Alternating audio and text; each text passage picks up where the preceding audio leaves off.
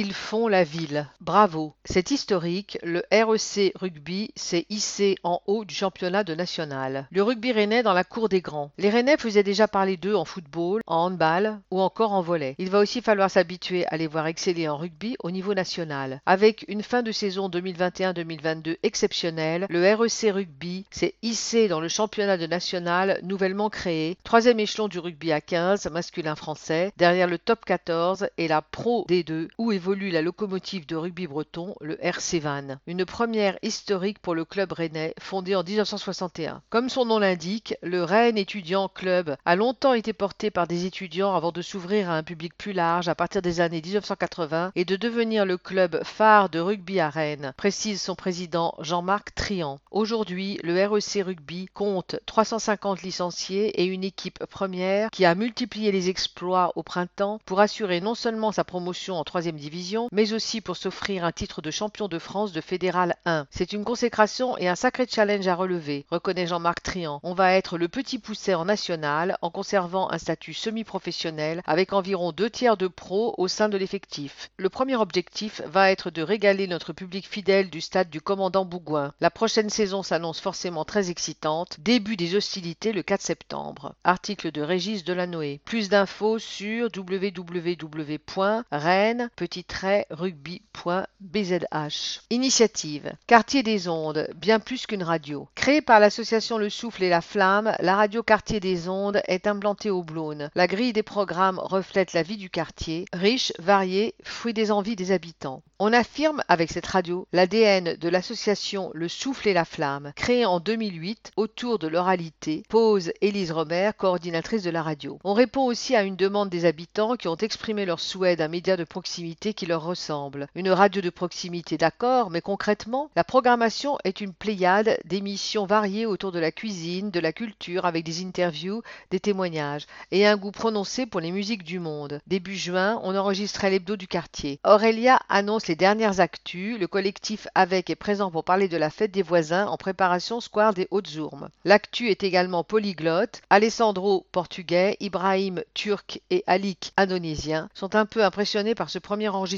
Les trois jeunes proposeront des infos sur leur quartier dans leurs langues respectives, une volonté d'ouverture et d'éducation aux médias qui se traduit au-delà du studio. Nous serons bientôt en résidence à l'école Torigné, annonce Élise Romer, qui souhaite que les habitants se saisissent de l'outil et rejoignent les 50 bénévoles de la station. Aujourd'hui uniquement accessible sur Internet, la radio débarquera sur les ondes de la radio numérique terrestre fin 2022 ou début 2023. La radio valorise les actus du quartier et les habitants n'hésitent pas à passer derrière le micro. Article de Arthur Barbier. Plus d'infos sur www.quartierdesondes.radiowebsite.co. Telex. Architecture. Georges, c'est le festival d'architecture organisé par la Maison de l'architecture et des espaces en Bretagne. Expo, visites, conférences, ciné, plein air et ateliers au programme. Rendez-vous du 24 septembre au 9 octobre. Georges, festival.com. Sport. La rentrée sera sportive à Rennes. Open Blow Rennes de tennis du 12 au 18 septembre aux Libertés. Touraine court les 8 et 9 octobre et Marathon vert les 22 et 23 octobre. Numérique. Faites-le vous-même avec Fabrique, un événement familial et gratuit autour de la fabrique numérique, les 24 et 25 septembre. Ateliers, performances, démonstrations, 100% gratuits fabriquerennes.fr. Danse du 8 au 11 septembre, le collectif Faire passe en mode festif avec Millésime, événement dédié aux pionniers des danses hip-hop en France. Spectacle, battle, concours, ccnrb.org. Santé. Du 3 au 15 octobre, rendez-vous aux semaines d'information sur la santé mentale. Le thème Pour ma santé mentale, agissons pour notre environnement. On y parlera nature, climat, logement ou encore espace urbain. Semaine petite santé petit mental.fr. Restaurant coopératif. Amour pas des pépites à partager. Pépite, c'est le nom du restaurant coopératif et d'insertion qui a ouvert ses portes en avril dernier à Maurepas. Sa recette Des produits frais, du bio, du local, mais aussi de l'entraide et une belle tranche de bonne humeur. Le nom Pépite vient d'une envie d'insuffler une image positive sur le quartier. Maurepas a de vraies richesses, sourit Laurent Prieur, co-créateur du restaurant Bistrot Pépite. Ici, depuis le mois d'avril, on sert des produits frais au maximum bio et locaux et à des prix accessibles. Comptez 14 euros pour la formule entrée, plat, dessert. Le tout dans une ambiance conviviale avec une programmation musicale et festive élaborée avec les habitants du quartier. Ce projet a une histoire très liée au quartier. En 2017, on avait lancé le Bon Mourpa, un restaurant qui a tourné pendant cinq mois avec l'aide d'une quinzaine d'habitants. Une expérimentation qui a donc donné naissance à Pépite. Mais alors, c'est quoi un restaurant coopératif? C'est un restaurant dans lequel chacun peut prendre des parts sociales, explique Laurent Prieur. C'est une façon de soutenir le projet. Un projet qui se veut également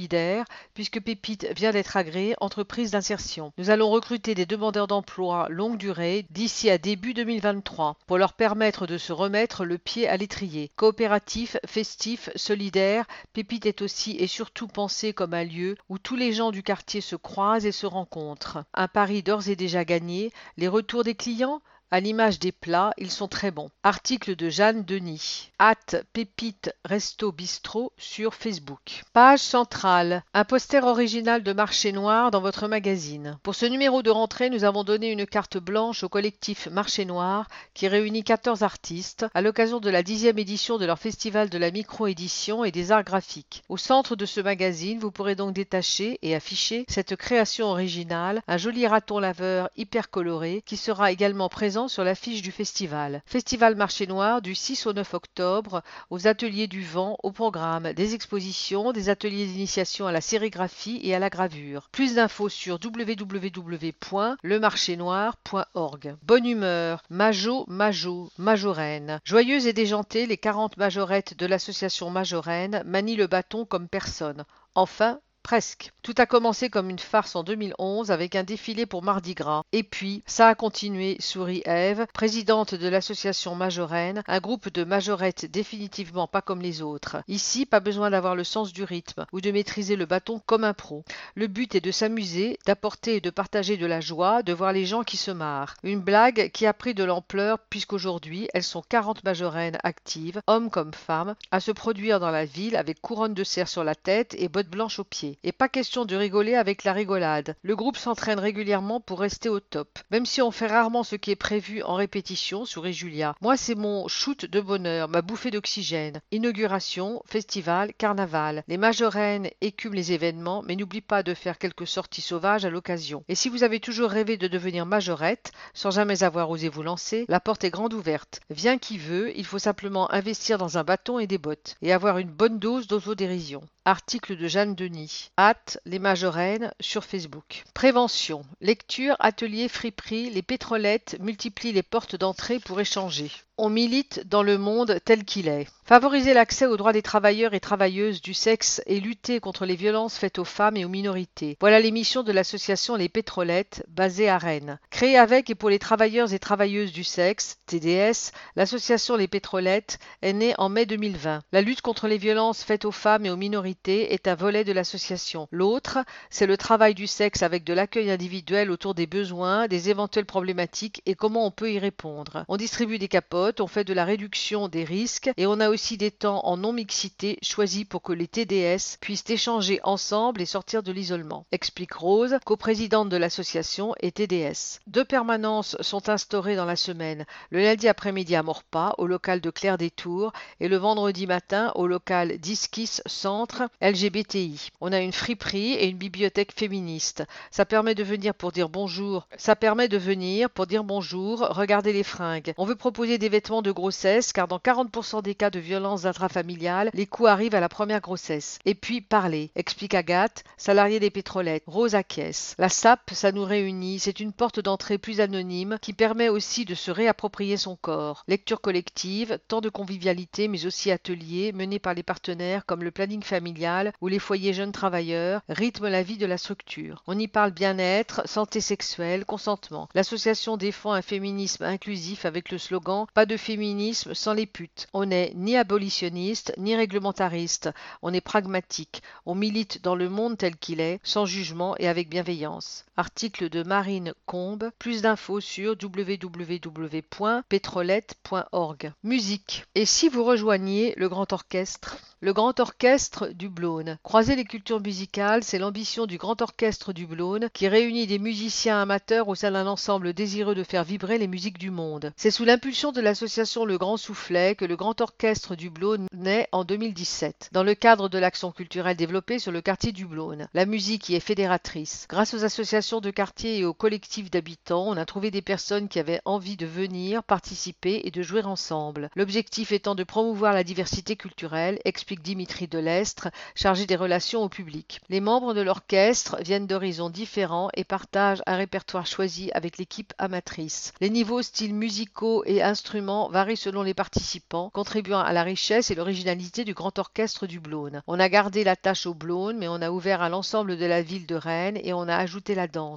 Le Covid est arrivé, on a vécu une période de perdition, même en gardant le lien avec la quinzaine de musiciens et la quinzaine de danseurs. L'accompagnement par l'association est terminé, mais on reste en soutien sur l'organisation et la communication, précise Dimitri. L'envie perdure de faire vibrer guitare, batterie, violons iraniens, djembé, clarinette et autres au son des musiques du monde. Aujourd'hui, l'aventure se poursuit avec des répétitions au triangle et un appel à celles et ceux qui souhaitent rejoindre l'orchestre. Il n'y a pas de critères de niveau, il suffit simplement d'être à l'aise avec son instrument. Article de Marine Combe. Plus d'infos sur www.le petit trait grand petit trait orchestre petit trait du petit trait Emploi. Solidarité face au chômage. L'association Solidarité Nouvelle face au chômage accompagne des Rennais en recherche d'emploi. Pour garder confiance, redéfinir un projet et rester actif. Les bénévoles de l'association Solidarité Nouvelle face au chômage accompagnent des personnes en recherche d'emploi gratuitement et sans limite de durée.